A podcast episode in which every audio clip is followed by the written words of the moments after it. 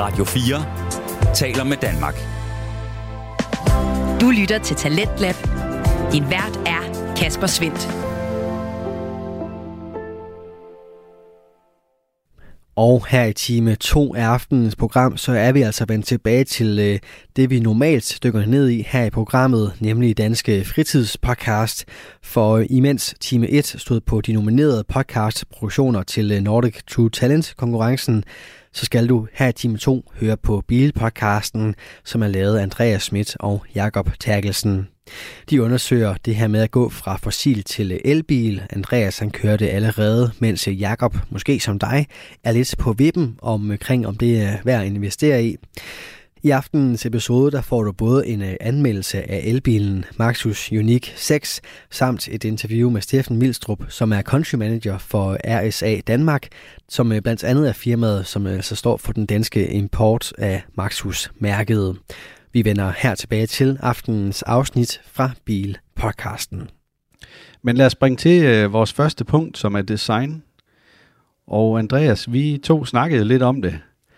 Ja. Og vi landede på en karakter på 5,5 Ja, ud af 10. og det var vist fordi, at jeg var lige... Var jeg en tand for høj?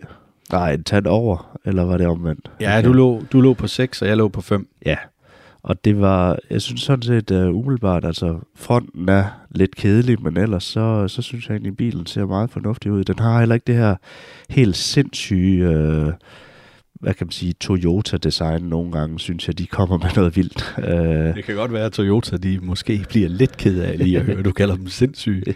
ja, nej, men de, de skærer sig meget ud nogle gange, uh, hvor at jeg synes, den her er pæn, flot, uh, og, og, og skiller sig ikke sådan vanvittigt ud i mængden. Nej, altså man, man genkender den som en øh, klassisk SUV-model. Altså det Lige er, præcis. den lægger heller ikke skjul på, at det er en stor bil. Altså man kan godt se, at den er stor, men proportionerne er ikke sådan fuldstændig ude af form. Altså det, øh, den gør ikke nogen fortræd. Øhm, jeg vil dog sige, og det er derfor, at jeg ikke var noget højere op end på 5. Jeg bryder mig simpelthen ikke om fronten. Jeg synes, det Nej. ligner, at den har fået et øh, slag ind på snuden, og så er den hævet op. Den Ja. har sådan en øh, hævet overlæbe. Ja, så der, der tænker jeg bare, at den er lidt kedelig i fronten, men, uh, men ellers. Ja. Så Men, øh, men ellers, set fra siden og bagfra, der synes jeg virkelig, det er en pæn bil. Og vi, ja. øh, det her, den her anmeldelse, som vi laver, der har vi jo selvfølgelig også den på skrift, og den kan man gå ind og finde inde på vores hjemmeside, hvor der også ligger nogle billeder af bilen. Ja. Så 5,5 for design. Vi går videre til komfort. Og vil du øh, afsløre karakteren der, Andreas? Jamen, uh, det vil jeg da gerne. Vi, uh, vi endte ud med at give den 5 i komfort. Uh, og uh, det var sådan primært, fordi at, uh, vi, var, vi var ret enige der også. Kan du uddybe det lidt, Jacob? Ja, det kan jeg. Øhm, vi var enige om, at man sad faktisk rigtig godt både på for- og på bagsædet. Der er vanvittigt meget plads, men det kommer selvfølgelig ned under pladsforhold. Forsæderne de er varme og kan justeres elektrisk, og førersædet det kan man så også justere i højden. Selve rettet, Ja. ja. det, øh, det kan desværre kun justeres i, hvad hedder det, dybden. Du kan ikke justere det op og ned. Nej, omvendt. Op og ned, men ikke i dybden.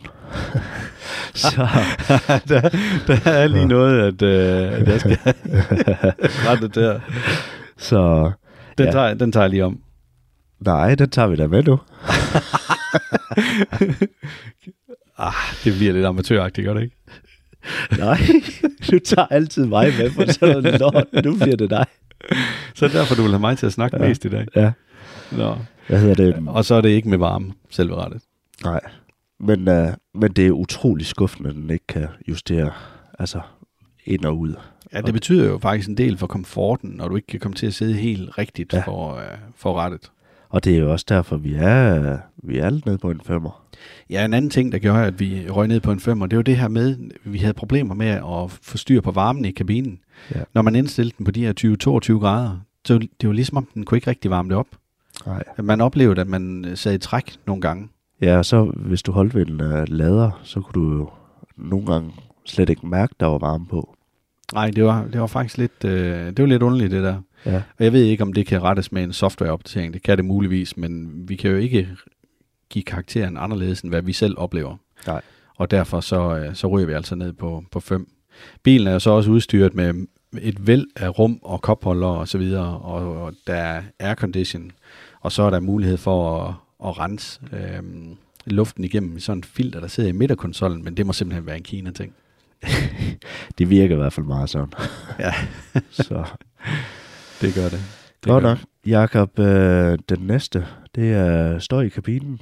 Og øh, der var vi meget enige om, at det er jo simpelthen ikke tilfredsstillende. Nej. Altså, øh, vi, vi er langt fra, hvad, hvad vi, vi følte, at den burde kunne i den her prisklasse her.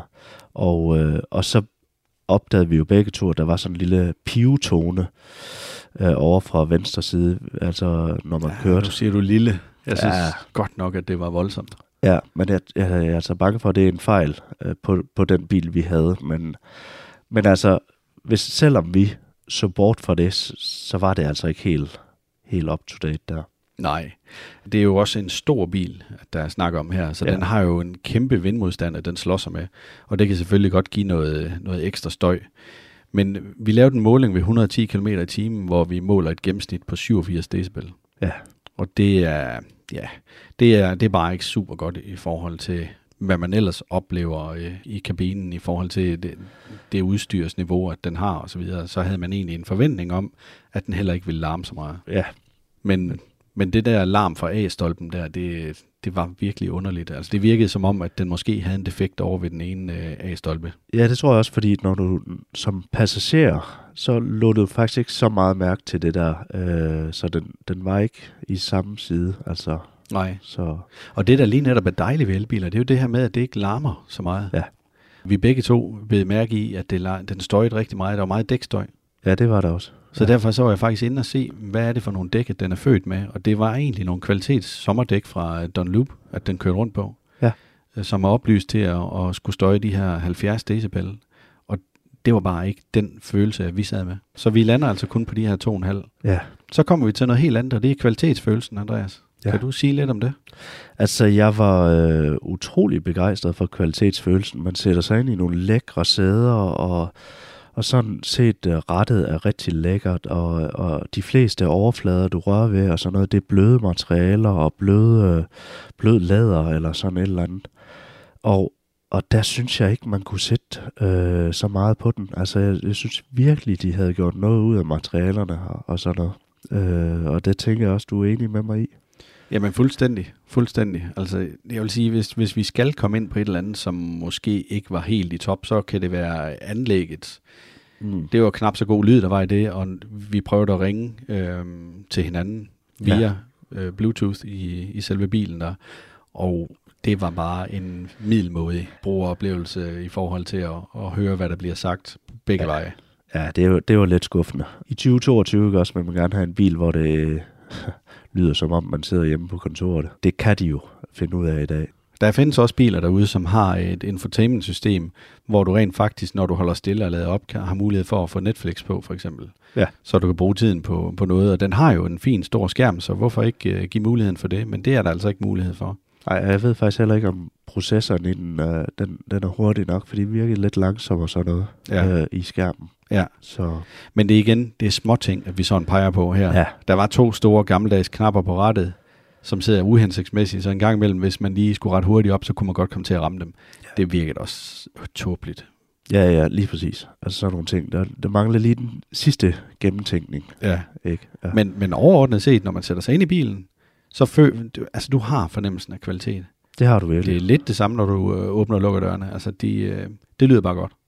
Det gør det, 100%. Men det er jo også derfor, vi, vi lander helt op på en, uh, en 6,5'er. Ja, det overrasker mig. Jeg troede slet ikke, vi ville ryge derop. Nej, det troede jeg sådan set heller ikke i, i en, uh, en bil fra Kina af. Nej. Men jeg tror, øh, jeg tror, man skal passe på, fordi kineserne, de er altså på vej. Man, Ja. kan, man kan godt se, hvor de, øh, hvor de kommer henad her. Ja, og de vil, de vil gerne det europæiske marked. Køreegenskaber er til gengæld øh, sådan middelmodige. Vi lander på 5 ud af 10. Ja, Og det, den kører egentlig godt nok i forhold til sådan højde og drøjde, men man må simpelthen ikke forvente nogen sportsvogn. Altså, den ligger fornuftigt i svingene, men det er alligevel sådan, at man føler en tendens til, at den hælder for meget. Altså, den kringer simpelthen for meget. Bilen den er sådan afstemt et sted mellem komfort og så en hård undervogn, øh, men vægtskålen den, den peger mest på komfort. ja. Og det, men altså, i vores tilfælde, vi kan jo begge to godt lide komfort. Øh, så, så for vores vedkommende, så er det egentlig okay. Jeg lavede egentlig lige en sjov test med det her lane assist. Det virker bare ikke ret godt. Den skal, de streger der på vejen, de skal nærmest være tegnet op og øh, forbundet med en snor, for at den kan se dem. Altså det er helt vanvittigt, så tydelige de skal være. På en motorvej, der går det lige, der kan den godt finde ud af dem. Ja, okay. Så lavede jeg en test, hvor øh, jeg så valgte ikke at ville tage rettet, og så cirka efter 15 sekunder, så kommer der nogle øh, lave advarselstoner, øh, hvor efter at, at selve systemet, der, det slår fra, men det bremser ikke, så så vil jeg bare have kørt galt. Der er mange ja. andre systemer, der bremser de jo faktisk bilen ned. Det er lidt uhensigtsmæssigt, det der. Ja, det må man sige. Det må man sige. Ja. Og den automatiske fartpilot der, ja, det er altså heller ikke okay. Altså, der, når bilerne de kører ind foran dig, så bremser, så bremser den ned hele tiden. Ja, så går den i panik. Altså, ja, Ja, altså. du kører hele tiden og bremser og Ja. accelererer og bremser og accelererer. ja. Så det er lige til at blive køresyge af det der, faktisk. Ja, det, er- det, er ikke, øh, det er ikke særlig godt. Jeg havde faktisk en oplevelse med adaptiv fartkontrol. Ja. Og jeg kom kørende forbi en lastbil, hvor der var meget opsprøjt for vejen, fordi det var noget rigtig møgvejr, jeg kørte i. Så koblede den fuldstændig fra. Altså, den kunne slet Nå. Ikke finde ud af det. Det var fordi, at øh, radaren ikke kunne se noget der. Den slog simpelthen fartkontrollen fra. Den troede måske, der var en bil eller et eller andet. Okay, det, det er jo Det- ret farligt. det er underligt, sige. synes jeg. Ja. Men det øh, oplevede jeg altså et par gange. Og det var ikke fordi, at der var aquaplaning på vejen, fordi så plejer bilerne at, at koble fra, men det ja. var der ikke her. Og så genkender den jo så også de fleste vejskilte. Det er jo også noget, at den kan, den her bil. Ja. Men, øh, men de forsvinder i displayet efter 2-3 sekunder, så ved du faktisk ikke, hvor hurtigt du må køre. Okay, det er lidt ærgerligt. Ja, det synes jeg er en skam. Ja. Det er jo også det, jeg sagde til dig, Jacob. Jeg tror, den her bil her, to-tre rigtig gode software-updates, det vil bare gøre en verden til forskel for den her bil. ja, så tror jeg også, den vil komme noget højere op. Ja, for, eks- for eksempel når man sidder i kabinen der, og den begynder at dænge og bænge og med alle mulige mærkelige øh, lyde. Øh, for eksempel når du lægger din telefon på laderen, så siger den lige dænge. Og jeg tænker, det er fint nok til at starte med, men lige, nå okay, ja, det var fordi jeg lagde, altså det tog jo mig ret lang tid at finde ud af, hvad fanden det var, Mm. der sådan sagde den lyd. Det er måske fint nok den første dag, men så bliver du bare træt af sådan nogle lyde. Altså, Ja, men jeg, jeg synes egentlig ikke, at den var så slem i forhold til lydene. Altså, den, det er rigtigt, den ved telefonen, den, den var slem. Men det er ikke sådan, så øh, hvis du rører ved en eller anden knap, at der så kommer en eller anden vanvittig lyd fra højtaleren, som der gør i, i andre biler. Det, det oplevede jeg ikke i hvert fald. nej, det kan egentlig godt være. Men den havde meget det der med, hvis, øh, hvis den så ting i forbindelse med dens øh, automatiske assist-funktioner, Ja. så kom der noget. Men i hvert fald et par gode software-updates, altså så vil vores schema også her have set anderledes ud. Ja, og nu kommer vi jo til at fortsætte lidt i den samme boldgade, for nu skal vi snakke om udstyret. Ja. hvor vi lander på 5,5. Ja. Egentlig, så kunne det her, den kunne være kommet meget højere op, for den har jo masser af udstyr, den bil her. Men problemet er bare, det hjælper ikke noget at hælde en, en røvfuld udstyr i en bil, og så komme med et eller andet middelmåde, så det ikke rigtig virker efter hensigten, eller det virker bare ikke godt nok. Nej, det er jo det, der er lidt ærgerligt i det. Fordi, og, og det, her vil det jo bare software-update, software-update.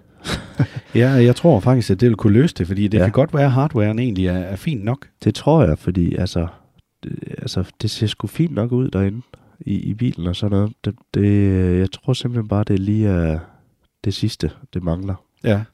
En ting, som jeg synes øh, er katastrofalt, at mangler, det er Android Auto. Altså det her, det er en bil, du øh, fint kan gøre en hel masse med, hvis du har en iPhone. Ja. Men med en Android-telefon, der er du altså på herrens mark. Ja, det er lidt ærgerligt. Og så mangler den understøttelse af en app. Det vil jeg også sige, i, i uh, en ny elbil i dag, de skal simpelthen have en app. Altså, fordi det her med at kunne sætte varme på den, inden man går ud i den og sådan noget i- igennem en app, det er så nemt, og jeg, jeg undrer mig over, at den ikke har det. Jamen også bare det her med, når du så holder og skal lade op ved en ladestander, så er det rart, at du lige kan gå ind på telefonen og se, okay, nu er jeg ved at nærme mig de her 80%, jeg må hellere komme tilbage til bilen, så jeg Ja. kan få den flyttet, så der er andre, der kan komme til. Ja, lige præcis. Og det synes jeg er en katastrofe, at den ikke øh, kan Ja. det. Og der, der synes jeg også, den mangler lidt øh, med... Øh, jeg kunne godt bruge nogle, nogle flere ting ind i bilen med opladning, hvor at man kunne låse ladeporten op for eksempel, og sådan nogle bagatellting. Men øh, ja. Men så har den jo så også det her kæmpe panoramasoltag, ja, det var fedt. og det kan åbnes, og du kan køre solgardin for og så videre. Der er fuld læderkabine, der er LED-belysning i kabinen med mulighed for farvevalg, der er trådløs opladning, der er elbagklap, og så er der et super godt 360 graders kamera. Ja, det er virkelig godt. Altså, Det, jeg, har ikke, øh, jeg har ikke kørt med sådan noget før, og øh, jeg var bare forelsket i det. Hold op, man. Altså, det eneste, jeg savnede, det var, at øh, når du begynder at blinke, jeg synes ikke, det kom hurtigt nok frem. Altså, der skulle du under 20 km i timen eller sådan noget, så kom det frem. Men der kunne jeg godt have brugt det lidt før. Ja, Ja, så du ikke skulle øh, kigge ud i spejlet, men du kunne nøjes med at kigge på skærmen. Eller? ja i princippet, ja. Jeg tænker, det er fint nok, at øh, den får lov til det. ja, lige præcis. Udover det, så synes jeg egentlig ikke, at... Øh, altså, det, det er jo grunden til, at vi ikke kan give den mere end 5,5. Det er fordi, at at de der mangler, der så er, som for eksempel øh, Android, det kan du ikke vælge til. Og så at noget af det her ekstra udstyr, udstyr, der er kommet i, jamen, det er bare ikke godt nok. Det er jo heller ikke for at række den fuldstændig ned, fordi der er også gode ting. Altså, Jamen overhovedet ikke da. Altså, øh, så jeg har da en datter her i huset, som synes, at det er verdens fedeste bil. Ja. Altså, sådan som tingene er lige nu, ja. Der synes hun virkelig, at det var, det var bare en, en kanonbil. Ja. Det var, hun havde virkelig en god oplevelse, da vi øh, prøvekørte den. Men det var, den har jo også sådan en sjov detalje, hvor at det der LED-belysning i rundt i dørene, ikke også? Hvis du så åbner din dør, så begynder det jo så at blinke.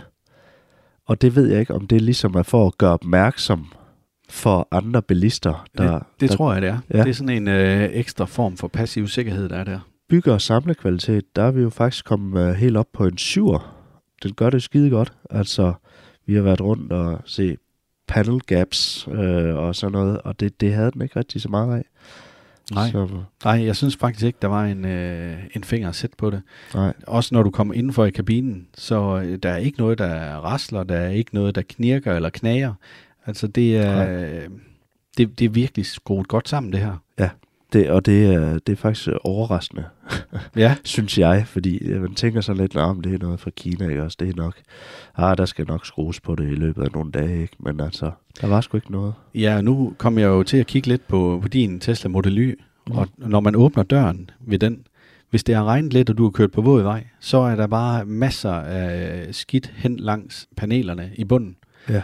Og den her bil, Maxus, som jeg, Unix 6, som jeg, som jeg havde til Hurup og hjem igen, det er altså en, en tur på 370 km cirka. Ja. Der var ikke en dråbe derinde, det var fuldstændig tørt, så de tætningslister, der sidder der, de gør bare noget godt for bilen. Det, det fungerer virkelig. Det er, lidt, det er faktisk lidt underligt, at øh, hvor, hvor den larm så kommer fra, fordi at når det er helt tæt rundt der og sådan noget, men det må ja. være vinduerne. Altså, Ja, altså det, men det føles jo også, som om det kommer op fra, altså op ved det øv, den øverste del af stolpen. ja. Ja. Men, men altså, det er så det eneste punkt, vi kan sige der. Men vi har valgt at give den 7 i bygge- og samlekvalitet. Og grunden til, at vi ikke kommer højere op 7, det er fordi, at når man kigger på øh, den måde, de har valgt at lave bagagerum på, der har de en plade, der ligger deromme, som er alt for blød. Så har de lagt sådan en metalstiver ind i bunden, for ligesom at understøtte det. Ja. Og det er nok noget af det, der gør, at øh, det virker sådan lidt ugennemtænkt. Fordi i princippet, så skulle det bare have været noget, som kunne holde til det. Men på den anden side set, så er det for at spare væk, tænker jeg. Jamen det tænker jeg også, fordi at den er jo ikke så god i, i, i forhold til vægt. Men, men altså, det virker også bare underligt, den her metalstiver, den, den runder, ikke også? Altså, Ja, Så det, enten så er der nogen, der har haft for meget i, i, i den, ellers så er den simpelthen designet sådan, og det, øh, det virker mærkeligt. Ja, det gør det. Så det står nede i en bue, det der gulv ja. Ja. der, når der kommer vægt på. Du lytter til Radio 4. Du er skruet ind på programmet Talents Lab, hvor jeg, Kasper Svendt, udover de nominerede podcast-produktioner til Nordic True Talent-konkurrencen, kan præsentere dig for et enkelt afsnit fra en dansk fritidspodcast.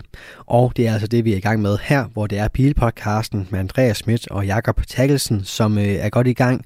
Og øh, vi vender her tilbage til deres afsnit, som blandt andet byder på en anmeldelse af elbilen Maxus Unique 6. Øh, nu ved jeg godt, at jeg blander tingene lidt sammen, men da vi snakkede om støj i kabinen, Ja. og det har også lidt at gøre med sammenkvaliteten, fordi at det, der er nogle sprækker imellem bagsæderne og så øh, chassiset af bilen. Men det er simpelthen fordi, at bagsæderne de skal kunne lægges ned separat. Så der er også en mulighed for at indstille dit eget bagsæde separat ah, ja. ved tre forskellige sæder der. Ja. Øhm, igen et plus for komforten, ikke også? Det, der undrede mig lidt, det var, at øh, det er bagagerumsdækken, der er. Det dækkede ikke, altså det lukkede ikke helt tæt, og det kunne det i princippet godt have gjort. Ja, og det var også meget flimsy og Ja. Sådan lidt, altså, Ja, men det er små ting. Altså, Ja. ja. den, den kunne måske godt have fået 8, men vi har altså valgt at lægge den på 7. ja, lige præcis. Så kommer vi til pladsforholdene, og det er en af de steder, hvor den bare shiner. Det må man sige, og øh, den topper også vores skala. Øh, vi har simpelthen valgt at give den en 10'er, fordi at øh, du har jo nærmest en halv meter frem til førersædet, når du har sat dig i det og indstillet det, og så sætter du om bag dig selv. Altså, det er helt vildt jo, hvad der er plads. Altså, man føler jo som, som når, hvis du sætter dig ind som øh, bagpassager, så tænker man, nå, nå, de skal lige have indstillet, så det kommer helt tilbage. Nej, det, der er bare så meget plads. Ja, det er overhovedet ikke nødvendigt. Jeg tænker, du kan være to meter, og så sætte dig selv om bagved på bagsædet, og stadigvæk have god plads til dine knæ. Ja, det, det er vildt. Altså, det er fantastisk rummelig bil, øh, og jeg tror da også, det er en af, af de bedste, hvad det angår. Ja, så samtidig med, så har den bare et enormt bagagerumsplads på 754 liter.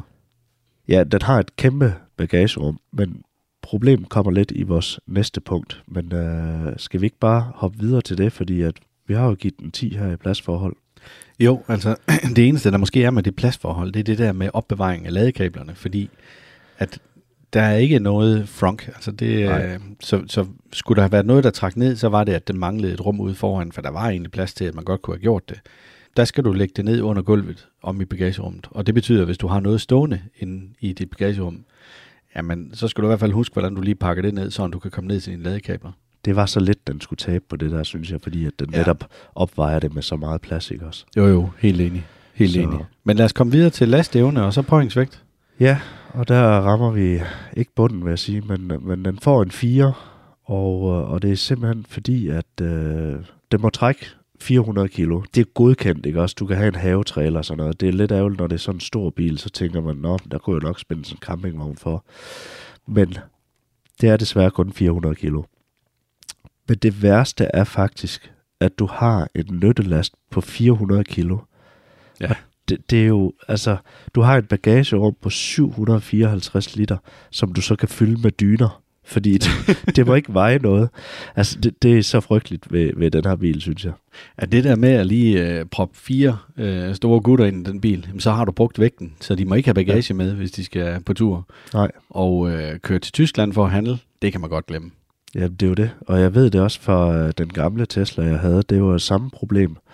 Den måtte heller ikke have, jeg tror det var 394 kilo eller sådan noget.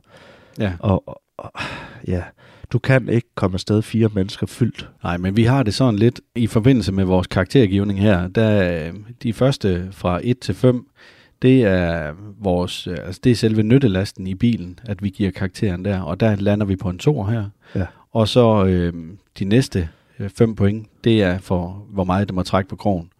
Og her der får den også to point, fordi at den har en krog, og så fordi den må trække 400 kilo. Det er ikke kun en krog, som kun kan bruges til en cykelholder, altså til 125 kilo for eksempel. Det giver så totalt 4 point for last og påhængsvægt. Det næste, Jakob. Batteristørrelse, rækkevidde og forbrug. Der har vi landet på en, øh, en femmer. Og øh, det er jo øh, mest dig, der har kørt i den her, og øh, du, du havde jo egentlig var ret imponeret over den dag, hvor det var noget værre lortevejr. Den faktisk kørt okay langt. Altså det var virkelig noget forfærdeligt vejr. For det første så blæste det helt vildt, og det regnede meget, meget kraftigt 40% af tiden. Så var der støvregn de sidste 30% af tiden, og så ellers tørvejr de sidste 30% af tiden.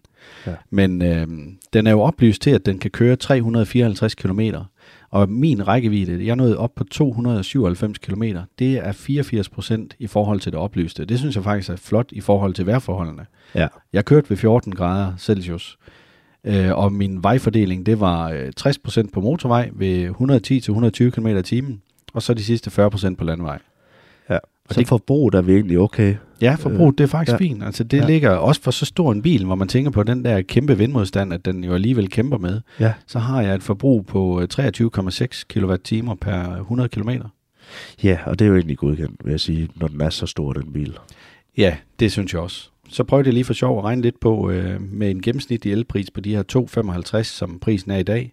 Jamen så giver det mig en pris på øh, 60 kroner og 18 øre for at køre 100 km.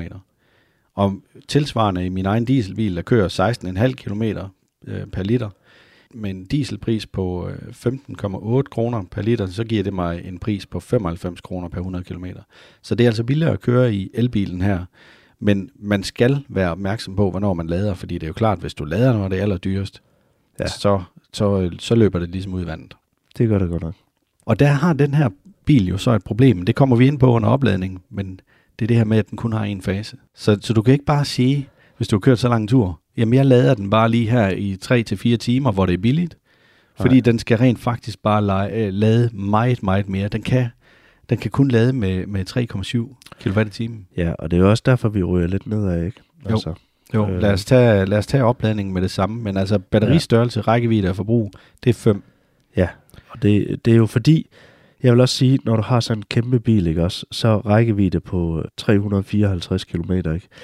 Det er måske lige til den lave side. Ja, så er det lige før, at man køber den som bil nummer to, og så bruger Ja. den til, når børnene de skal til fodbold i nærområdet og så videre.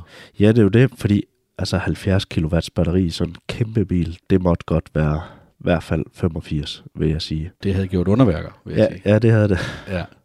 Men opladning, det er så en anden snak. Der er vi altså helt nede på to. Ja, og det er vi jo altså, fordi at en DC-ladning på 80 kW, og det er, det er sgu ikke godt nok i dag. Altså, vi, vi skal op på de her 150 kW i timen, vil jeg sige. Ja, så nu kan man så sige, i forhold til størrelsen på batteriet der, så, så i hvert fald 120, så havde det været okay. Ja, Det, det det, det tænker jeg. Ja. Øh, Der bliver vi nødt til at tage, tage størrelsen af batteri i betragtning. Ja. Men til gengæld øh, opladningshastigheden ved en AC-ladning, altså 7, eller slutter 3,7 kW i Ja. timen, det er vanvittigt lidt. Altså, da jeg satte den lader til, og jeg så, at jeg skulle holde der i 19 timer, der tænkte jeg bare, nej, nej, nej, nej, nej. Ja. Jeg kommer da aldrig til at køre elbil. Jamen, det, nej, det ville du jo ikke gøre, hvis det, det var det eneste, du skulle. 19 timer, ikke også? Hvis, når du kører så meget, som du gør, så kan du ikke engang nå at lade den op herhjemme, inden du skal afsted igen. Det er jo nej, det, der... nej, nej, den vil lige så langsomt blive ubrugelig. Ja. Ja. Så, så det, det er altså for let med en uh, enfaset. Ja. Det, det, øh, det skal være en trefaset i dag. Og jeg holdt så ved en øh, 50 kW lader, altså en DC-lader, hvor jeg lavede op fra 20 til 80 procent, og den opnåede bilen at lade med 47,5 kW i timen. Og det er altså godkendt, vil jeg sige. Ja, det er jo, det er jo i hvert fald tæt på max. Ja. Øh, på, men det er jo ladestandarden, der satte den begrænsning, for bilen kunne godt ja, ja. lade hurtigere. Ja. Øh, og det svarer så til, til 200 km, som jeg klarede på en time. Ja, og det er også lang tid jo. Ja, det er faktisk lang tid. Ja. Øhm, men, men det er simpelthen standarden, der ikke øh, kunne følge med der. Ja, det er det. Og vi, vi kan jo heller ikke, den 100% ladekurve kan vi heller ikke helt give.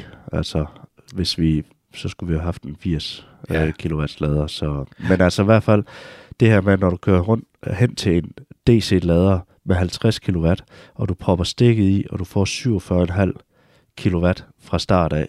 For det er jo det, du gjorde, ikke også, Jacob? Jo. Ja, og det, det er altså godkendt, øh, fordi så, så bruger de heller ikke særlig lang tid på at varme dit batteri op, eller sådan et eller andet pjat. Så det er altså godkendt. Ja. Men, men til gengæld så øh, vil jeg sige, at den spildte så øh, øh, 4,85 procent af strømmen. Det var simpelthen bare ren spild. Det ja. nåede ikke med over i batteriet fra laderen. Nej. Og det ser man på, på mange biler. Øhm, Ja. Men hver gang vi laver en biltest, så vil vi forsøge at finde ud af, hvor meget spild der reelt har været på bilen. Ja. Men det næste, det er jo så øh, garantien. Og øh, her øh, har Maxus egentlig en rigtig god garanti, og det er også derfor, vi giver den 8. Og det er, det er på grund af, at øh, de giver 5 år eller 100.000 km på, på bilen. Og på batteriet, der giver de så 8 år eller 200.000 km. Og det er rigtig fornuftigt.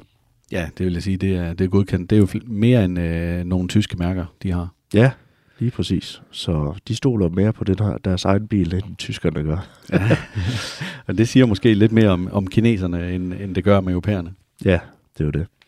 Men value for money, det er jo så øh, det springende punkt for den her bil, hvor Ja. ja. vi har valgt at lægge den helt op på 6,5. Og det er jo lidt sjovt det her, fordi at øh, 6,5 ud af 10, det er jo en ret god karakter for value for money. Ja. Og når vi har læst og set andre bilanmeldelser af bilen, så bliver den høvlet ned for, at den er dyr.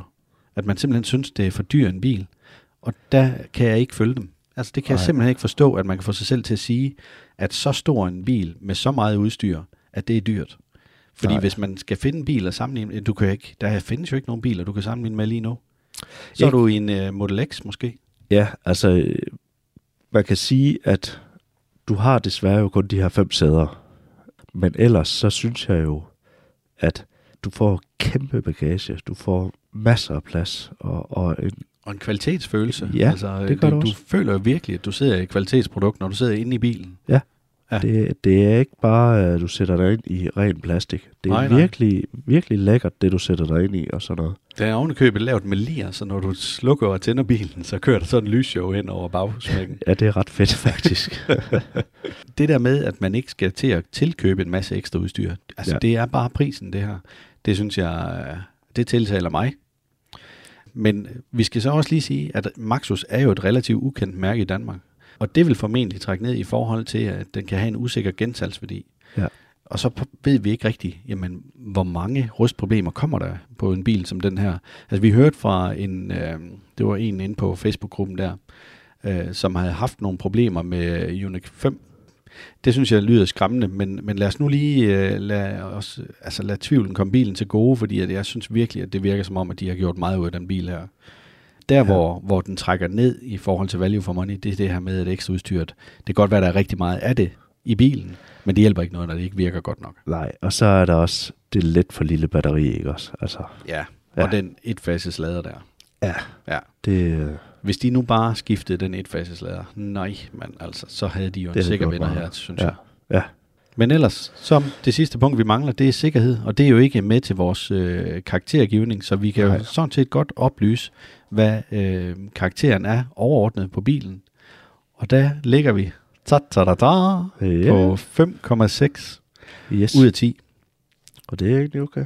Det synes jeg faktisk, det, er, det var mere, end hvad jeg havde regnet med, at vi ville komme til at give den. Ja, det var det faktisk også for mit vedkommende. Ja. Altså, men øh, det er et fornuftigt køb. Ved du, hvad det sjove er? Grunden til, at jeg synes, at det var mere, end hvad jeg ville have givet den, det er fordi, at da jeg startede med at se på bilen, der så jeg fronten af den. Så tænkte jeg bare, nej, nej, nej, nej, nej. Ja, Men den vinder altså ved bekendtskab. Ja. Det gør det er den. jo det. I forhold til sikkerheden, hvis vi lige skal slutte af på det, Ja. så øh, findes der ikke noget resultat på Euro NCAP i forhold til øh, test af en Maxus Unix 6. Men platformen den har fået 5 stjerner ved den kinesiske version af NCAP tests. Og den har nødbremse, og den har øh, alt muligt andet sikkerhedsudstyr, både passivt og aktivt. Men øh, de kan desværre ikke fremvise en øh, europæisk test af, altså se- crash test af bilen. Nej. Øh, Så det skal være lidt op til, til dig som forbruger, hvad, ja. hvad du selv tryg ved. Altså er det, øh, er det godt nok for dig, at den er blevet testet af nogle kinesere, som egentlig tester efter efterhånden fuldstændig samme standard som den europæiske norm? Grunden til, at vi ikke har den med indenover, vi vil nok give den et lille nyk for den. Men det skal folk selv bestemme, tænker jeg. Ja, så vil vi ikke have, at vores test de skal afspejle noget, som der er nogle andre, der har testet. Altså det skal være vores egen holdning og mening til bilen. Ja. Og det vil det ikke være i forbindelse med sikkerheden. Jo, vi vil godt kunne altså, sige godt og skidt om den i forhold til, om der er x antal airbags i, eller om den har alt muligt andet sikkerhedsudstyr. Men det der med at øh, lade den køre ind i noget og så videre, det er der nogle andre, der har testet, og det, øh, Vi har ikke lige ressourcerne til det. Nej, men vi skal heller, vi skal heller ikke øh, ud i, at, at, at vi er afhængige af nogle andre, der tester den, fordi at der er også biler, som ikke er testet, og som ikke bliver testet. Ja. Og Så. øh, hvor vi kan risikere at have dem, inden at de kommer Ja, lige præcis. igennem sådan en NCAP-test. Ja. Jamen, øh, Andreas, det var en sand fornøjelse. Det var et længere afsnit om øh, vores øh, bil her fra Maxus Unix 6. Ja, vores først testede bil. Vores Så- første testede bil, ja. ja. Og nu vil vi faktisk stille over til interviewet, som jeg havde med Steffen Vildstrup fra RSA i Danmark, hvor øh, vi snakkede en hel masse forskellige spørgsmål igennem, og også lidt at høre lidt om, jamen hvad er RSA i Danmark for en størrelse, og Ja. er det egentlig svært at være ny øh, elbilsproducent eller elbilsmærke i Danmark? Ja, og det glæder jeg mig til at høre. Det kommer her. Og Steffen, kan du fortælle lidt om dig selv, og så øh, gerne med fokus på din baggrund og din øh, rejse til din stilling som country manager for RSA i Danmark? Ja, det vil jeg gerne, og tusind tak, fordi at jeg måtte øh, være med i podcasten i dag. Jamen, øh, jeg hedder som sagt øh, Steffen Vildstrup og er country manager for RSA i Danmark. Jeg kommer oprindeligt fra en stilling øh, ved øh, FCA, altså Fiat og Alfa og Fiat Professional og Jeep i Danmark som øh, øh, salgschef for, øh, for øh, Fiat Professional. Øhm, og øh, jeg har egentlig altid solgt biler. Jeg startede i bilbranchen som 19-årig, som juniorsælger i en øh, Ford-butik i Midtjylland, og derefter kom jeg til Storkøbenhavn over til en stor Toyota-butik derovre, hvor jeg øh, også var juniorsælger, og så efterfølgende fik lov til at fortsætte i en øh, fast stilling som øh, Toyota Brand Manager, som det så smart hed dengang. Hvor efterfølgende, da jeg flyttede tilbage til, til Jylland, startede med at sælge erhvervsbiler hos øh, en større bilkæde i, øh, i Aarhus. Øh, og efter det kom jeg så til Fiat, og nu er jeg så her ved øh, RSA Danmark. Og sådan lige en kort forklaring om, hvad RSA Danmark det er for noget, hvis vores lytter lige skal have en forståelse af det. Kan du øh, komme lidt ind på det?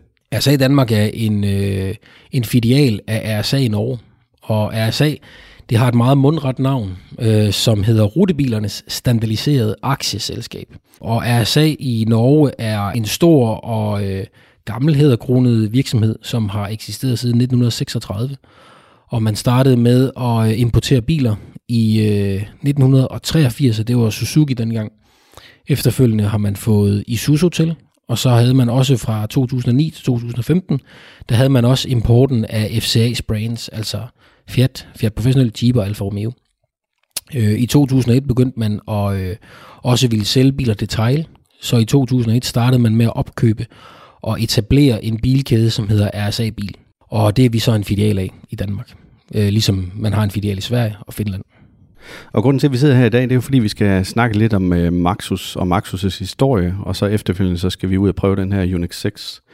Men vil du komme ind på øh, selve historien med øh, Maxus? Altså jeg ved, at øh, der er en baggrundshistorie i forhold til det her med, at den kom fra øh, LDV i England.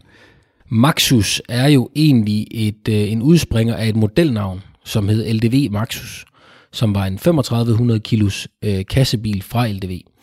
Øh, man køber i 2009 øh, øh, øh, det her selskab, der hedder British Motor øh, øh, Compound, som omfatter LDV-platformen, og det køber SAIC Motors i Kina tilbage i 2009. Og der, øh, der synes man, at navnet Maxus klinger bedre end navnet LDV, og derfor så ændrer man navnet fra LDV til Maxus. Grunden til, at man ikke valgte at gå videre med LDV, er det fordi, at, øh, at man ikke synes, det stod stærkt nok? Altså det var mere stærkt som at køre videre med Maxus? Man synes i hvert fald, at navnet Maxus havde mere pondus end, øh, end LDV, og derfor ændrede man navnet. Du lytter til Talentlab på Radio 4. Vi er i gang med aftenens første rigtige fritidspodcast afsnit her i Talents Lab, programmet på Radio 4, der giver dig mulighed for at høre nye stemmer, fortællinger og måske endda nye holdninger. Mit navn er Kasper Svens, og øh, i denne time, der har jeg altså således fornøjelsen af at præsentere dig for et afsnit af Bilpodcasten, som består af Andreas Schmidt og Jakob Terkelsen. Vi vender her tilbage til aftenens episode, hvor Jakob han tager en snak med Steffen Vilstrup, som er country manager for RSA Danmark, der blandt andet er den danske importør af el-bilmærket Maxus. Nu har vi snakket lidt om, øh, hvornår Maxus det kom til Danmark, og øh, der startede de med at satse lidt på varebilerne.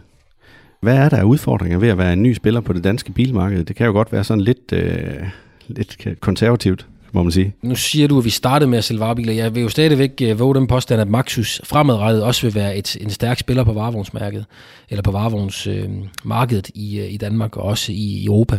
Ja. Når vi snakker elektriske uh, uh, kassebiler og varebiler.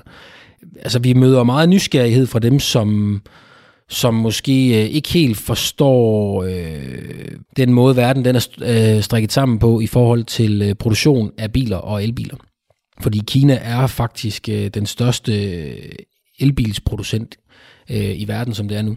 Så det her med at være ny spiller på markedet, og så endda med kinesiske biler på gule skiver, øh, har ikke været nemt. Altså det er en, en, en fortælling og en forklaring, stort set hver gang vi har med en ny forhandler eller en kunde at gøre, i form af, hvad det egentlig er, en kinesisk elvarebil eller en kinesisk personbil, den egentlig kan at gøre. Men er det forskelligt i Danmark kontra andre lande i Europa?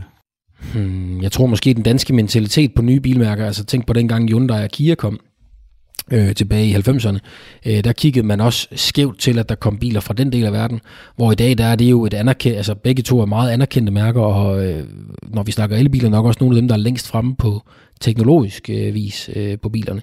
Så jeg tror, når, når, når man lige har med noget nyt at gøre i Danmark, så det her med janteloven og det her med, vi plejer at køre i, og så et eller andet mærke, øh, er måske sværere at bryde, end hvis du starter i Polen eller Tyskland, hvor man er mere åben for forandring, hvis jeg må sige det på den måde. Og hvor mange lande sælger man Maxus i i dag? Øh, 137 øh, per dags dato, men man udvider jo øh, øh, altså hele tiden set fra fabrikkens side af. Øh, vi hos øh, RSA øh, har omkring ni markeder, som det er i øjeblikket, øh, og udvider også øh, hele tiden. Ja. I form af at få mere territorie, i form af nye selskaber i nye lande i Europa. Øh, senest da vi startede i øh, Polen med et øh, RSA øh, Polen. Hvordan fungerer forhandlernetværket? Altså, hvad, hvad er planen her? Der tænker jeg umiddelbart sådan på udstillinger og mulighed for at prøve bilerne. Altså, når vi snakker forhandlernet, så er der jo forskel på at komme øh, med et personvognsprogram og et varevognsprogram. Øh, selvfølgelig har en personvognsforbruger øh, forbruger også behov for at kan komme på værksted, men ikke i lige så høj grad som en erhvervskunde øh, har. Og derfor så ser jeg på øh, det danske forhandlernet som, at vi skal kunne dække hele Danmark, øh, også øh, ude i yderområderne, hvor man også skal køre elbiler. Og øh, det, som vi siger til vores forhandlere, hvis man ønsker at være forhandler af Maxus, det er, at man skal have en øh, demonstrationsbil, og man skal også have en lærerbil på lager. Så de kunder, som kommer og kigger på bilerne, har mulighed for at prøve bilerne, men også har mulighed for at, at, at, at få bilen med hjem nogenlunde med det samme. Øhm, så alle vores forhandlere har en demonstrationsbil, som man kan komme og prøve. Er der forskel på, om garantien den bliver givet på en øh, privatbil eller på en øh, varebil? Nu tænker jeg især på altså erhverv og privat, fordi at hovedsageligt så vores lytter, det er private, men jeg kunne godt tænke mig at vide, om der er en forskel på de to biltyper. Nej, det er der ikke. Det er der ikke? Nej. Altså vores producent kigger jo på bilen, om det er en erhvervsbil, eller om det er en, øh, en øh, personbil. Det er, det er samme øh, garantiforpligtelse, vi har der. Jeg tror, når man snakker erhvervskunder, øh, så vil de jo nok hurtigere, altså GLS-manden, som kører i en øh, kassebil og kører 2.000 km om ugen, kommer nok hurtigere op på de 100.000, som garantien den holder sig indenfor, end privatmanden gør, som kører 15.000 om året. Så det er 100.000, at, der, at I giver garanti på? Ja. Er det 100.000 eller eventuelt x antal år? Ja, eller 5 år. Eller 5 år? Alt afhængig af, hvad der kommer først selvfølgelig. Ikke? Ja. Er det unikt for Danmark, eller, eller gør I det i hele Europa? Det er hele Europa. Og hvor ofte skal man så have bilen til service, for at man kan bibeholde den her garanti? Det er hver altså 24 måneder eller 30.000 km. Det gælder alle jeres modeller. Der er ikke noget specifikt for den enkelte model? Nej, altså vi havde en model til at starte på, der hed en EV80, som kører et andet interval, men dem har vi ikke flere i Danmark. Hvis nu uheld det er ude, og man skal ind og have lavet bilen, eller have den til service, hvor gør man så det hen? Det gør man ved en autoriseret Maxus-forhandler. Øh, det kan man finde på vores hjemmeside, eller bilens øh, instruktionsbog står der også et øh, kort med, altså et, et telefonnummer, man kan ringe til. Hvor mange, hvor mange autoriserede Maxus-forhandlere er der efterhånden i Danmark? Vi har 43 øh, udsalgssteder og værksteder per dagsdato. Og derudover har vi også Grønland og Færøerne og Island. Jeg har fået lidt kritiske spørgsmål sådan, fra forskellige Facebook-grupper. Ja, og så har vi det også, lyder meget spændende. Ja, og så har vi også selv fundet på lidt. Øhm, bilen den har fået lidt hårde anmeldelser på vej, men det, at folk de sådan skyder efter, det er det her med øh, den langsomme opladning, at der er, når du lader hjemme. Øhm, er der en grund til, at den kun har en etfases opladning? Nej, der er ikke nogen, øh, øh, altså det er ikke sådan, at vi har kigget på, hvad, hvad, hvad er der muligt at få i bilen, og vi så har valgt, at det skal være en etfaselader. Den måde, som vi har fået muligheden for at bestille bilen på fabrikken, har været med en etfaselader her i, øh, her i opstarten af at skulle sælge bilen på det europæiske marked. Øh, jeg forstår godt, at hvis der er mulighed for at få tre faser, fem faser eller ti faser, at man helst vil have det. Men der er jo øh, forskel på, hvornår man lader langsomt. Men på den måde, at bilen kan jo DC-lade, altså på, øh, ude på nettet, hvis du kommer til en Clever-stander eller en Eon-stander, så kan du DC-lade med op til 80 kW. Øh, så bilen kan hurtigt lade. Der, hvor den lader langsomt, det er, når du om natten har bilen i stikket, øh, så lader den på en fase, frem for at mange andre biler på markedet, de lader på tre faser. Og det er ikke noget, der bliver opdateret i forbindelse med en, en softwareopdatering eller noget? Nej, det er ikke muligt. Det, det, er en, altså det er hardware, det er ikke software. Så ved jeg i hvert fald fra nogle andre bilmærker, der har de det her med, at, at man har tidligere kunne komme med en fasefordeler på, og så på den måde være med til at booste opladningen derhjemme. Er det muligt med Maxus Unix 6? Hvis der er en udbyder, som udbyder øh, fasefordeling, ja, så er det en mulighed, men vi har ikke haft øh, held til at finde en, en udbyder til, øh, til fasefordeling, desværre. Nu havde vi et spørgsmål her i en tidligere episode i forhold til solceller og produktionen fra et solcelleanlæg. Og det er et 6 kW anlæg, der er tale om der. Så fik jeg et spørgsmål fra vores lytter, om det er muligt at begrænse opladningen af bilen, sådan at man følger de her cirka 6 kW, som solcelleanlæg kan producere. Nej, den funktion har øh, bilen ikke på nuværende tidspunkt. Nej, så det vil sige, der skal man sætte en, en nødlader på, eller en mormorlader på, eller, eller er det overhovedet muligt? Ja, altså du kan sige, at en mormorlader er jo, øh, ja, det kan man sætte på. Men, men med et 70 kW batteri, det, det tager meget, meget lang tid med en mormorlader, så det vil jeg ikke anbefale. Nej. Øhm, Så skal ja. det være, hvis det er sådan, at du kun lige har kørt en, øh, en kort tur, og måske kun skal have 15 kW på, eller ja, det kan du selvfølgelig gøre, men jeg vil ikke anbefale kan det skade bilen, at man lader så langsomt? Nej. Eller er det fordi, der er for meget spild, når man lader? Nej, det har ikke så meget med det at gøre, men, men det er sådan, når du sætter mormorladeren til, så sætter du den jo i en stikkontakt. Og så er det, jeg begynder at tænke på øh, det, som huset kan optage af strøm, øh, og i forhold til, hvor meget energi den tager til at lade bilen op. Øh, derfor vil jeg ikke anbefale det. Jeg vil altid anbefale, at man bruger en, øh, en wallbox-lader. Nu har jeg selv en Android-telefon, og der Ja. har jeg på fornemmelsen, at jeg er lidt dårligt stillet, når jeg kommer i en Maxus, kontra hvis jeg havde en Apple-telefon. Ja, det er du. Altså du kan sige, at fabrikken har et strategisk samarbejde med Apple, og derfor har man valgt at gå med, en, med, altså med Apple CarPlay, som det hedder. Og øh, for nuværende er det ikke muligt at få øh, eftermonteret øh, eller sat Android Auto i, øh, i vores Maxus-biler. Ved du, om det er noget, der kommer på et tidspunkt? Jeg skal selvfølgelig ikke kunne sige, at det ikke kommer ud i fremtiden, men i hvert fald for nuværende, der er det Apple CarPlay, øh, fabrikken har valgt at køre med. I forbindelse med øh, et oplæg, jeg lavede inde på Facebook-gruppen Danske Elbilsejere, så fik jeg også et øh, lidt kritisk spørgsmål, som jeg bliver nødt til at stille her, og det er, øh, hvem har bygget bilen, og øh, under hvilke forhold? Ja, altså det er SAIC Motors, som bygger Maxus, og som har mærket Maxus. Øh, SAIC Motors er Kinas absolut største øh, bilfabrik. Man kan sige, når det er Kinas største bilfabrik, så er de selvfølgelig underlagt øh, tilsyn øh, fra diverse myndigheder og instanser til at sikre sig, at bilerne er bygget på øh, bedst mulig vis og under bedste forhold. Så det er SAIC Motors, som, som bygger bilerne. En producent som Lego har jo også øh, fabrikker nede i Kina, og de har jo også tilsynsordninger og så videre, så, øh, så det er jo samme standard øh, og vilkår, som, som de arbejder, der er der går ud fra. Ja, og så kan du også sige, at i og med, at SAIC er i 137 lande, øh, og ser Europa som et øh, strategisk og vigtigt øh, marked, så, så producerer man også sine biler og sin, øh, sit ekstraudstyr under ordentlige forhold, for ellers er man jo godt klar over, at øh, der kommer en instans eller et tilsynsmyndighed, som du også siger i forhold til Lego, og lukker det ned, og så kan man ikke sælge bilerne på det europæiske marked. Så havde vi en, lige en kort snak herinde, at vi tændte for mikrofonerne, og det er jo det her med, at i jeres øh, reklamespots, der siger I, at øh, der er max udstyr i bilerne. Og jeg- havde hele tiden tænkt, at max udstyr, det er nok fordi, I gerne vil spille på navnet Maxus. Men jeg fik dog et kritisk spørgsmål i forhold til, at når der er max udstyr i, hvorfor er der så for eksempel ikke Android Auto, eller varme i rettet, og automatisk op- og nedblænding, eller head-up display. Okay. Kan du komme lidt ind på, hvad det er, øh, I mener med max udstyr? Ja, altså det er jo nærliggende at sige, at Max, det ligger rigtig godt op af Maxus. Øh, så, så den har du fanget rigtigt øh, til en vis grad. Det, det vi mener, når vi siger, der er Max udstyr, det er, at det, som du får i bilerne, det er det, der har været muligt at tilvælge på bilerne, når vi bestiller bilerne. Så der er ikke noget tilvalg på vores bil ud over en farve, og det er det, vi mener med Max-udstyr, som eksempelvis læderkabine, øh, adaptiv fartpilot, glastager, der kan åbne. Det er det, vi mener, når der er sådan, vi siger Max-udstyr. Og nu nævner du selv adaptiv fartpilot. Den adaptive fartpilot, er det øh, med kamerateknologi, eller er det radarteknologi? Øh, I Unix 6 er det med radarteknologi. Så nævner I, at man kan købe, det er jo, det er jo så et tilkøb, øh, en trækkrog. Ja. Og den kan kun trække 400 kilo øh, Unix 6. Er der en grund til, at I har begrænset den til 400 kilo? Jeg synes jo, når du sætter det øh, ord ind kun, at øh, du får det til at lyde negativt. Øh, men men det, er, det, er, altså, det er jo ikke noget, vi som importør har valgt, at den kun må trække 400. Det er fabrikkens forskrifter, som siger, at bilen må trække 400. Og årsagen til, at man fra fabrikken har sagt øh, 400 kilo, det er øh, på grund af, at det er en elbil, og på grund af det med rækkevidden.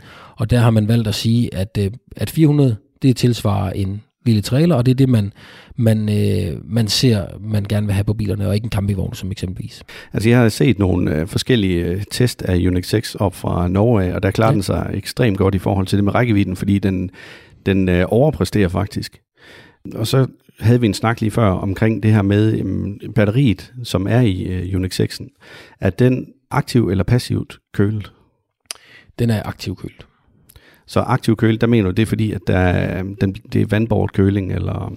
Ja, altså der sidder ligesom, øh, hvis du har med gulvvarme at gøre for eksempel. Nu er Mm. det ikke, det er ikke gulvvarme, der sidder i den, men nu er det for ligesom at give dig forklaringen af, hvad der sker. Hvor øh, den, den køler eller varmer med vand via det system. Øh, og hvis det bliver rigtig varmt, så tager den også bilens airconditionsanlæg i brug til at køle batteriet ned. Ja, simpelthen for at opnå den øh, maksimale effekt af batteriet. Ja. Steffen, i forbindelse med prissætningen af Unix 6, der kan jeg se, at den er steget ret kraftigt siden, at den øh, kom på markedet. Hvad skyldes det? Ja, altså da vi lancerede den sidste år, der havde den en udsalgspris på 375.000 i rundetal. Øh, og i dag der koster den 415.000. Og det er ikke fordi, at vi som øh, øh importør eller vores forhandlere tager flere penge i lommen, men det er i forhold til den verdenssituation, som vi står i, øh, hovedsageligt øh, øh vores, øh, altså den konflikt, der er i Ukraine, men også øh, forsyningskrisen, øh, som vi står i. Og den øh, fragtomkostning, som vi har for at få bilerne fra øh, Seik Motors og til øh, Nordeuropa, den er steget så eksplosivt, at øh, vi har været nødt til at lade bilen stige i pris. Og det er, det er derfor, bilen den er steget så meget. Nu ved jeg ikke, om jeg må sige det, men du nævnte, at, øh, at det kostede 6.000 dollars for at få en... Er det, var det dollars? Nej, det var euro. Euro. Ja. 6.000 euro for at få en bil til Danmark, Ja. kontra tidligere, hvor du gav 700 euro. Ja, Det det er- er, det er også voldsomt. ja, og det er en til en på grund af den konflikt, der er i Ukraine. Hvor ser du egentlig øh, Maxus om uh, fem år i, i forhold til Danmark? Jamen, det er jo et rigtig, rigtig godt spørgsmål. Øhm, nu nåede vi jo allerede sidste år, altså i 2021, en milepæl, som jeg håbede, jeg ville kunne trække frem til om fem år, hvor vi blev Danmarks mest solgte elektriske varebil. Øhm, med det program, som vi kender i dag fra Maxus, men også med det program, som er på vej fra Maxus i forhold til varebiler, der forventer jeg, at vi øh, om fem år, i hvert fald som minimum, er i top 3 over den mest solgte elektriske varebil i Danmark. Øh, og gerne på førstepladsen. Har I planer om at udvide forhandlernetværket? Vi er altid på udkig efter øh, nye potentielle og gode forhandlere, øh, men for nuværende er vi egentlig tilfreds i de dele, vi, øh, altså med det forhandlernet, vi har. Men der er, når du kigger på, på landkortet, så er der nogle, øh, nogle blind spots, som vi skal have dækket. Så vi er på udkig efter forhandlere øh, øh, de, de strategiske steder, hvor vi mangler. Der går lidt forvirring øh, på nettet, eller jeg bliver i hvert fald forvirret, øh, når jeg læser nogle forskellige artikler, fordi at øh, nu kommer Byd, altså Build Your Dreams, øh, ja. til Danmark her om ikke ret længe. Og der kan jeg se, at øh, I i hvert fald også skilter med, at øh, det bliver jer, der kommer til at stå for importen. Men samtidig med, så læser jeg andre steder, at Nick Christiansen-gruppen er involveret. Øh, Kan du øh, forklare lidt om, hvad, hvorfor det er, at jeg bliver forvirret over det her? Jeg forstår godt, du bliver forvirret. Det vil jeg også blive som forbruger. Øhm, når vi snakker BUD eller byd, øh, så har man valgt for fabrikken at dele det op. Men på den måde, at når vi har med LCV at gøre, altså Light Commercial Vehicles, kassebiler, varebiler og lastbiler op til 7,5 tons, så er det os fra RSA og RSA Danmark, som har importen af, af, af, den, øh, af det segment af biler. Okay. På øh, personvognsdelen har BUD valgt en anden vej end den vej, som vi vil gå. Vi vil gerne gå med den vej, som vi har på Maxus, hvor vi har et stort bredt forhandlernet, øh, hvor BUD øh, hellere vil gå med en, en anden løsning, som Nick Christiansen-gruppen helt sikkert også øh, vil kunne løfte øh, til fulde, det er jeg sikker på.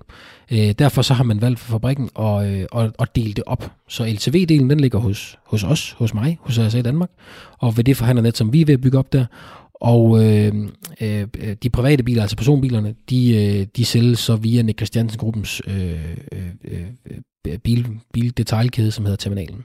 Så jeg forstår godt forvirringen. Der går i hvert fald mange, eller der er mange forskellige artikler omkring det på, på nettet, og jeg synes ikke rigtigt, at man øh, bliver gjort fuldstændig klar, hvordan det hænger sammen. Men, øh, Nej, og spørgsmålet er også, om, om vi som er i bilbranchen egentlig ved, øh, hvad der egentlig kommer til at ske, hvis du kigger 16 eller 24 måneder frem. Øh, Det skal jeg ikke kunne sige. Men det er i hvert fald sådan, landkortet og billedet, det er tegnet på dags dato. Jeg glemte lige at spørge her før, da vi var oppe og snakke omkring øh, Maxus på det danske marked. I forhold til salg af biler, hvor mange biler har I egentlig solgt her igennem det sidste års tid? Vi har en kørende flåde, som det er lige i øjeblikket, altså når vi snakker det danske marked, på omkring 700 biler, Ja. øh, som det er nu. Hvor det primært er, er varebilerne. Ja, størstedelen det er LTV, altså varebiler. Jamen Steffen, øh, hvis du ikke har mere at tilføje, så vil jeg i hvert fald sige tusind tak, fordi du tog dig tid til det her interview. Ja, og tusind tak, fordi jeg måtte være med. Det var slet. Radio 4 taler med Danmark. Og således så nåede vi altså også frem til øh, enden på aftenens program, og øh, det var altså lidt en øh, speciel udgave af Talents Lab-programmet her på Radio 4, som øh, præsenterer og udvikler på Danske Fritidspodcast. For det første, jeg kunne byde dig på her til aften, det var faktisk øh, ikke en øh, fritidspodcast, men derimod de fem nominerede til Nordic True Talent 2022, en øh, podcast konkurrence, der blev afholdt af Nordic Podcast Academy, og hvor jeg havde fornøjelsen af at sidde i juryen. Og øh, hvis du nu ikke lige øh, fik hørt alt det, jamen, øh, så vil jeg foreslå dig at gå ind og høre hele den her udsendelse forfra inde på vores Radio 4-app eller på radio4.dk. Du kan også, øh, hvis du er mere til øh, bilpodcasten, finde den inde på din foretrukne podcast tjeneste, hvor Andreas Schmidt og Jakob Tagelsen altså snakker videre omkring det her med at gå fra fossil til elbil. Mit navn er Kasper Svens, og øh, det var alt det, jeg havde på menuen for i aften. Nu er det tid til nattevagten, så tilbage for mig er blot at sige tak for denne gang. God weekend, og på genlyt en anden god gang.